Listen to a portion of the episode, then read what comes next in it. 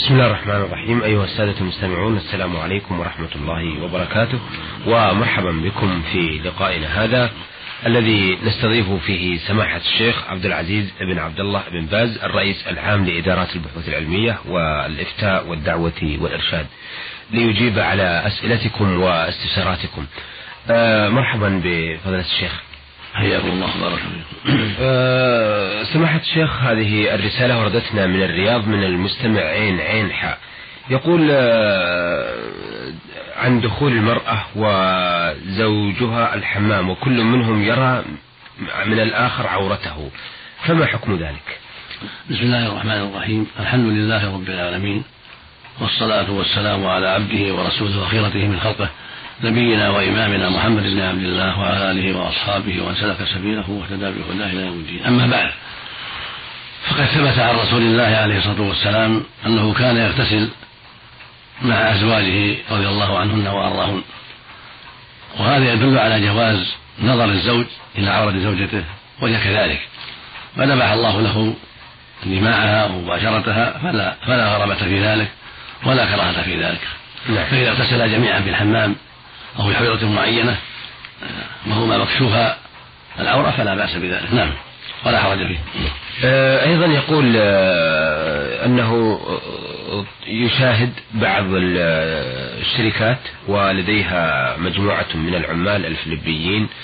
الفلبينيين فيما تقدم يلاحظ نعم. أن يكون الحمام ليس فيه من ينظر إلى إليهما. لا بد أن يكون هذا في محل خاص مسحور ليس فيه إلا الزوج والزوجة. نعم. نعم أما إذا كان هناك محل إذا كان في محل ينظر إلى عورتهما حرم عليهما ذلك نعم حرم عليه وعليها جميعا. نعم وإنما يكون الجواز فيما إذا كان في محل مستور عن غيرهما لم يلاحظ نعم. أن يكون الحمام ليس فيه من ينظر إلى إليهما لا بد أن يكون هذا في محل خاص مستور ليس فيه إلا الزوج والزوجة. نعم. نعم أما إذا كان هناك محل إذا كان في محل ينظر إلى عورتهما حرم عليهما ذلك نعم حرم عليه وعليها جميعا. نعم. وإنما يكون الجواز فيما إذا كان في محل مستور عن غيرهما.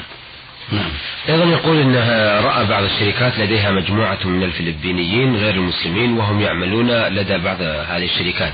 وقد كتب على الفنيلة الداخلية لدى كل منهم اسم الشركة وكتب على الفنيلة أيضا بسم الله الرحمن الرحيم. فما حكم ذلك؟ قد يقال في هذا إن كتابة على الفنيلة بسم الله الرحمن الرحيم غير جائز. لأنها عرضة لأن تلقى في المحلات التي لا يتوقع فيها القدر وقد تلقى في محلات ليست نظيفة. فالحاصل أنه لا ينبغي يكتب على الفنيلة وشبهها أسماء الرب عز وجل ولا بسم الله الرحمن الرحيم ولا آيات من القرآن لأن هذا قد يمتهن ويداس في بعض الأحيان إذا خلولق. فالمقصود أن هذا لا يجوز لا في حق النصارى ولا في حق غيرهم نعم. وبهذه المناسبة فإنه لا يجوز استخدام الكافرات للعمل في الجزيرة بل يجب أن يمنع ذلك حتى لا يستخدم إلا المسلمات لأن هذه الجزيرة أمر النبي صلى الله عليه وسلم بإخراج اليهود والنصارى منها نعم. وبإخراج المشركين منها حتى لا تكون حتى لا يكون فيها إلا دين واحد وهو دين الإسلام فالذي أوصي به إخواني في هذه البلاد أن يحذروا استيراد الكافرات والكافرين للعمل أو غيره بل يجب أن يكون الاستيراد من المسلمين خاصة لأن هذه الجزيرة لا يجوز أن يبقى فيها دينان ولا يجوز أن يبقى فيها يهودي أو نصراني أو وثني ويجب أن تطهر من ذلك تنفيذا لوصية النبي عليه الصلاة والسلام. نعم. آه، أيضا يقول آه، عن الكروت الخاصة بأعياد المسيحيين وما شابهها مثل الكريسماس وأشكاله. هل يجوز توريدها أو حملها أو الاعتناء بها؟ وفقكم الله. نعم. آه، يقول إن هناك بعض الكروت التي تحمل عنوان عيد أو أعياد المسيحيين مثل الكريسماس وغيره. هل يجوز حملها أو توريدها أو ما شابه ذلك؟ أفيدونا وفقكم الذي يصلي أن هذا لا يجوز لأن هذا فيه إشاعة لها. وربما اغتر بها بعض الناس فظن أنها جائزة وربما افضت إلى تقليدهم والتشجيع على تقليدهم في هذه الاعياد المبتدعة. فلا ينبغي أن تروج هذه البطاقات ولا ينبغي أن أن تتداول بين الناس بل ينبغي اتلافها نعم, نعم. أيضا من الطائف وردتنا هذه الرسالة من المستمع سين عين يقول في رسالته عندما أريد أن أتوضأ للصلاة يخيل لي أنه سوف يخرج مني رائحة على طريق السبيلين فما هو الحل لذلك؟ ولكم جزيل الشكر. نعم.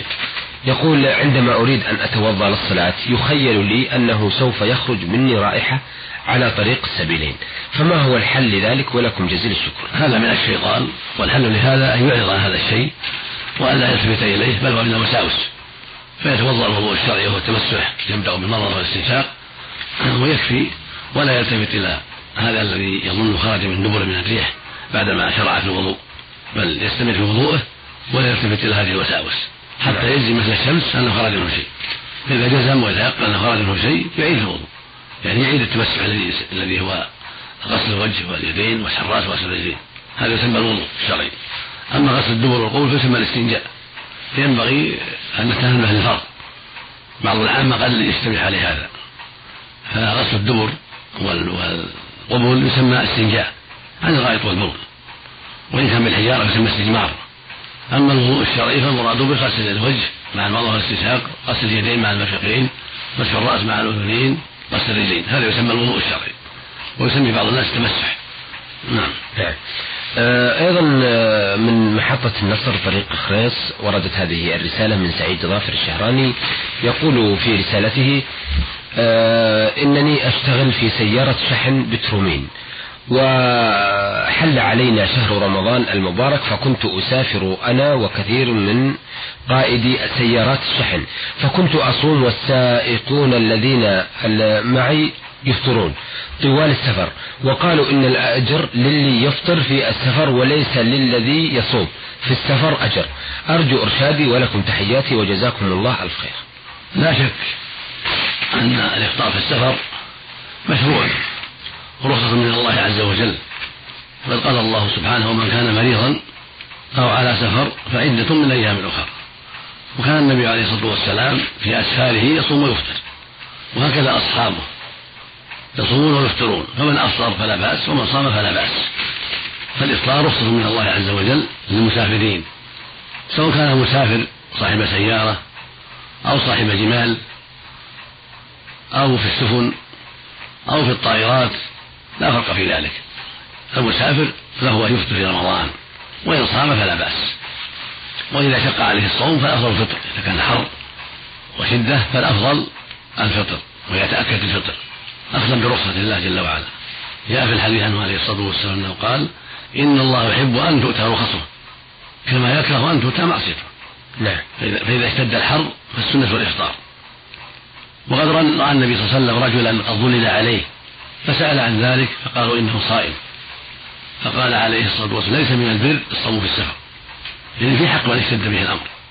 أما من كان في حقه لا يضره ذلك ولا يشق عليه فهو مخير إن شاء صام وإن شاء أفطر نعم. طيب آه، بالنسبة لهؤلاء السائقين الذين يقضون حياتهم في السفر الصواب أنه لا حرج ولو كان السفر من ثلة صاحب السيارة الدائم تكسي أو غيره مثل صاحب الجمال الدائم في الوقت السابق.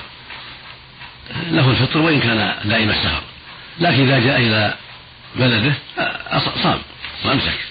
أما في حال أسفاره وتنقلاته من بلد إلى بلد فله الإفطار ولو كانت هذه مهنته آه، من السودان وردت هذه الرسالة من حمد مسعود فضل السيد. يقول ما حكم الجهر في صلاة النوافل بالليل؟ آه، وإذا سهى وجهر في ركعة فما الحكم؟ السنة جهر.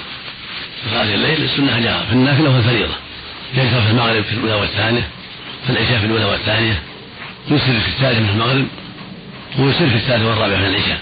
أما النوافل فالسنة فيها جهر لكن جهرا لا يؤذي أحدا ولا يشق على أحد. فإذا كان بقربه مصلون أو نوام أو قراء فإنه يجهر جهرا لا يؤذيهم ولا يشق عليهم ولا يشوش عليهم. وإذ خرج صلى الله عليه وسلم على قوم يصلون في المسجد ويرفعون أصواتهم فقال لهم صلى الله عليه وسلم كلكم يناجي الله كلكم يناجي الله فلا يؤذي بعضكم بعضا. المقصود أنه إذا جهر يتحرى الجهر الخفيف الذي لا يتأذى به مصلي ولا قارئ ولا نائم. وهكذا من كان في المساجد يقرأ. المساجد ينبغي له أن يلاحظ. عدم التشويش على من حوله. فيقرأ قراءة خفيفة ليس فيها تشويش على من حوله من المصلين والقراء. بعض الناس في المساجد في الجمعة وغير الجمعة يجهر جهرا يشوش على من حوله. وهذا لا ينبغي. أقل أحوال الكراهة ينبغي في مثل هذا أن يراعي القارئ آه، عدم التشويش على من حوله من المصلين والقراء سواء كان في صلاة الليل في بيته أو في المساجد. هذه السنة. نعم. آه، من مكة المكرمة ومن حي المسفلة وردتنا هذه الرسالة من آه، سائل طلب أن نرمز إلى اسمه بعين ألف خاء. يقول من مكة المكرمة السلام عليكم ورحمة الله وبركاته. أرجو إرشادي آه، وترد على سؤالي وهو أنني كنت عندما أسمع أي أذان أدعو الله وأطلبه وأؤدي الصلاة أو أؤدي الصلوات الخمس تقريبا جماعة. وبعد صلاة الفرض كنت أدعو لمدة عشر دقائق ثم أقوم لأكمل صلاة السنة ولكن عندما فتحت المدرسة لم أستطع أن أستمر على ذلك. فقد كنت عندما أسمع صوت الأذان منهمك في حفظ أو قراءة ما. أه ولا أقدر أن أترك ما في يدي وأدعو الله كما أنني بعد صلاة الفرض لم أكن أدعو بل أصلي صلاة السنة المباشرة فهل أنا معاقب على ذلك أم لا؟ السنة للمؤمن إذا سمع الإعلان أن يجيب المؤذن وأن يقول كما يقول المؤذن كما أمر به النبي عليه الصلاة والسلام. قال عليه الصلاة والسلام إذا سمعته مؤذن فقولوا مثل ما يقول. ثم صلوا علي. فإنه من صلى عليه واحدة صلى الله عليه بها عشرا. ثم سألوا الله للوسيلة فإنها منزلة الجنة لا تنبغي إلا لعبد من عباد الله وأرجو أن أكون أهله. فمن سأل الوسيلة حلت له الشفاعة. فالسنة لك يا أخي ولغيرك ممن سمع ممن يسمع الأذان أن يجيب المؤذن بمثل قوله. إذا قال المؤذن الله أكبر الله أكبر يقول مثل ذلك. وإذا قال أشهد أن لا إله إلا الله يقول مثله. وإذا قال أشهد أن محمدا رسول يقول مثله ويقول عند الشهادتين رضيت بالله ربا وبالإسلام دينا وبمحمد رسولا عليه الصلاة والسلام. وإذا قال المؤذن حي على الصلاة حي على فيقول لا حول ولا قوة إلا بالله عند كل كلمة كما بينه النبي عليه الصلاة والسلام. فإذا قال الله أكبر الله قال مثله. فإذا قال لا إله إلا الله قال مثله. قال النبي صلى الله عليه وسلم في مثل هذا أنه إذا قال هذه الكلمات من قلبه دخل الجنة. وهذا فضل عظيم. فينبغي لك ألا تفرط في هذا الخير. من سمع النداء يقول هذا يقول مثل المؤذن. سواء كان السامع رجلا أو امرأة. السنة للجميع إجابة المؤذن بمثل قوله. إن في الحيالتين فيقول لا حول ولا قوة إلا بالله. ثم بعد الفراغ يصلي على النبي صلى الله عليه وسلم. ثم يقول اللهم رب هذه الدعوة التامة والصلاة القائمة. آت محمدا الوسيلة والفضيلة. وبعثه مقاما محمودا الذي وعدته. هكذا جاء الحديث. وفي حديث عمر رضي الله عنه عند مسلم أن من قالها من قلبه دخل الجنة. فهذا فضل عظيم في إجابة مؤذن. ويقول عند الشهادتين إذا قال أشهد أن لا إله إلا الله أشهد أن محمدا رسول الله يقول عند ذلك رضيت بالله ربا وبالإسلام دينا وبمحمد رسول عليه الصلاة والسلام. جاء في الحديث في هذا المقام عند سعد بن أبي وقاص أن النبي صلى الله عليه وسلم قال في مثل هذا من قال حين يسمع الشهادة رضيت بالله ربا وبالإسلام دينا ومحمد رسولا قال غفر له ذنبه. هذا يدل على فضل هذه الكلمات عند إجابة مؤذن في الشهادتين يقول عند ذلك رضيت بالله ربا وبالإسلام دينا وبمحمد رسولا. نعم. وأن هذا من أسباب المغفرة. أما الدعاء فيستحب يستحب الدعاء. سيدعو بين الأذان بين الأذان والإقامة. جاء في الحديث أن الدعاء بين الأذان والإقامة لا يرد فيستحب للمؤمن أن يكثر الدعاء بين الأذان والإقامة وأنت يا أخي أيها السائل إذا سمعت الأذان فينبغي لك أن تهتم بالإجابة وأن تذهب بعد ذلك إلى المسجد وأن تدع شغلك الذي في يدك تدع الشغل الذي في يدك إلى ما بعد الصلاة. تذهب إلى الصلاة وتصلي ما شرع الله لك بعد الأذان وتستعد لأداء الفريضة. والصلاة قبل الفريضة سنة. قد تكون راتبة مثل سنة الظهر أربعة قبل الصلاة. قد تكون نافلة ليست راتبة مثل أربعة قبل العصر سنتين بعد قبل المغرب سنتين قبل العشاء هذه مستحبة وليست رواتب. ثم تصلي بعد الفرائض سنتين بعد الظهر وإن صليت أربعة فهو أفضل سنتين بعد المغرب سنتين بعد العشاء سنتين قبل صلاة الصبح هذه كلها رواتب. تفعلها بعد الصلوات. ولكن بعد الذكر. بعض الناس إذا سلم قام يؤديها. حالا. هذا خلاف السنة. بل الأفضل والسنة أنه بعدما يسلم يقول أستغفر الله ثلاث مرات ثم يقول اللهم أنت السلام ومنك السلام تباركت يا ذا الجلال والإكرام ثم يذكر الله. ولا إله إلا الله وحده لا شريك له له الملك وله الحمد وهو على كل شيء قدير. لا حول ولا قوة إلا بالله. لا إله إلا الله. ولا نعبد إلا إياه له النعمة وله الفضل وله الثناء الحسن. لا. إله إلا الله مخلصين له الدين ولو كره الكافرون اللهم لا مانع لما أعطيت ولا معطي لما ولا ينفع ذا الجد منك الجد ثبت عن رسول الله صلى الله عليه وسلم أنه يأتي بهذا الذكر بعد الصلوات الخمس. هذه الأذكار ثبت عن الرسول صلى الله عليه وسلم أنه يأتي بها. أما الاستغفار ثلاثا واللهم أنت السلام إلى آخره هذا ثبت من حديث ثوبان عند مسلم. وأما الأذكار الأخرى التي سمعت فقد ثبتت بعضها من حديث المغيرة في الصحيحين. وبعضها من بعضها من حديث عبد الله بن الزبير عند مسلم فينبغي للمصلي ألا يدعها. نعم. رجلا كان امرأة نعم. هذه الأذكار. وأنا أعيدها بعد صلاة الخمس. إذا سلم الإمام والمنفرد والمأموم. إذا سلم يقول كل واحد أستغفر الله ثلاثة. اللهم أنت السلام ومنك السلام. تباركت يا ذا الجلال هذا يقوله الإمام والمأموم والمنفرد بعد السلام. نعم. ثم ينصرف الإمام للناس بعد ذلك يعطيهم وجهه. ثم يقول كل واحد بعد ذلك لا إله إلا الله وحده لا شريك له له الملك وله الحمد وهو على كل شيء قدير. لا حول ولا قوة إلا بالله. لا إله إلا الله ولا نعبد إلا إياه له النعمة وله الفضل وله الثناء لا إله إلا الله مخلصين له الدين ولو كره الكافرون. اللهم لا مانع لما أعطيت ولا معطي لما منعت ولا ينفع ذا الجد منك جد. ومعنى ذلك لا ينفع ذا الغنى والحظ منك غناه وحظه بل الكل فقراء إلى الله سبحانه وتعالى. نعم. كله فقراء إلى الله. فلا مانع لما أعطى الله. ولا معطي لما منع الله ولا ينفع ذا الغنى غناه. بل كل بل الكل فقراء إلى الله عز وجل. نعم. ثم بعد هذا يسبح الله 33 يحمد الله 33 يكبر الله 33 سبحان الله والحمد لله والله ثلاثة مرة ثم يقول المئة إلى كمال المئة. لا إله إلا الله وحده لا شريك له له الملك وله الحمد وهو على كل شيء قدير. كل هذا مستحب. نعم. قبل أن يأتي بالدعوات التي أشار لها السائل. ثم يقول ثم يقرأ آية الكرسي. الله لا إله إلا هو الحي القيوم. هذا أفضل. إلى إلى قوله ولا يؤود حفظهما وما لا يعظم هذه آية الكرسي. نعم. ثم يقرأ قل هو الله أحد والمعوذتين بعد كل صلاة. الظهر والعصر والمغرب والعشاء هذا أفضل. وفي المغرب يكررها ثلاث. هو الله المعوذتين. يكررها ثلاث. في المغرب وفي الفجر. يكرر قل هو الله أحد والمعوذتين ثلاث مرات. هذا هو الأفضل. وإن قام ولم يأتي بهذا فلا حرج عليه لكن هذا هو الأفضل. لا. وإن دعا بعد هذا دعا بينه وبين ربه خاصة من دون رفع يديه بس بينه وبين ربه من دون رفع يديه. سرا بينه وبين الله فلا بأس إذا دعا في في بعد هذا الذكر. أما أن من حين يسلم يدعو أو يرفع يديه هذا لا لا أصل له. ولكن من حين يسلم يشتغل بالذكر الشرعي.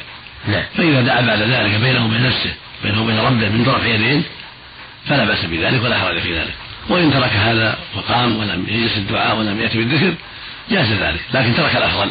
نعم. لأن السنة يأتي بهذه الأذكار بعد كل فريضة تأسم بالنبي عليه الصلاة والسلام. وهذه مهمة ينبغي المؤمن أن يلاحظها.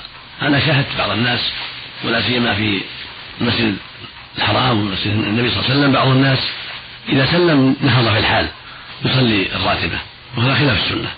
بل السنة يبقى يذكر الله ويأتي بهذه الأذكار ثم بعد بعد هذا يقوم فيأتي بالسنة بعد ذلك. لا يعجل ينبغي أن يفهم هذا أن يفهم هذا جيدا. وينبغي لكل من سمع هذا الدرس أن يبلغه غيره. أرجو من إخوان السامعين لهذا الدرس أن يبلغ كل واحد غيره هذه الفائدة لأن هذا من باب التعاون على البر والتقوى ومن باب التواصي بالحق والصبر عليه. نعم ومن باب الدعوة إلى الله عز وجل. رزق الله الجميع التوفيق والهداية. أحسنتم مثابكم الله أيها السادة إلى هنا نأتي على نهاية لقائنا هذا الذي استضفنا فيه سماحة الشيخ عبد العزيز بن عبد الله بن باز الرئيس العام لإدارة البحوث العلمية والإفتاء والدعوة والإرشاد. وقد أجاب على أسئلة السادة عين عين حامل الرياض ويسأل عن رؤية الزوجين لعورتيهما. وحمد مسعود فضل السيد من السودان وسين عين من الرياض وعبد القادر إبراهيم خيرو وسعيد ظافر الشهراني. آه شكرا شكرا لسماحة الشيخ عبد العزيز وشكرا لكم أيها الأخوة. إلى أن نلتقي نستودعكم الله والسلام عليكم ورحمة الله وبركاته.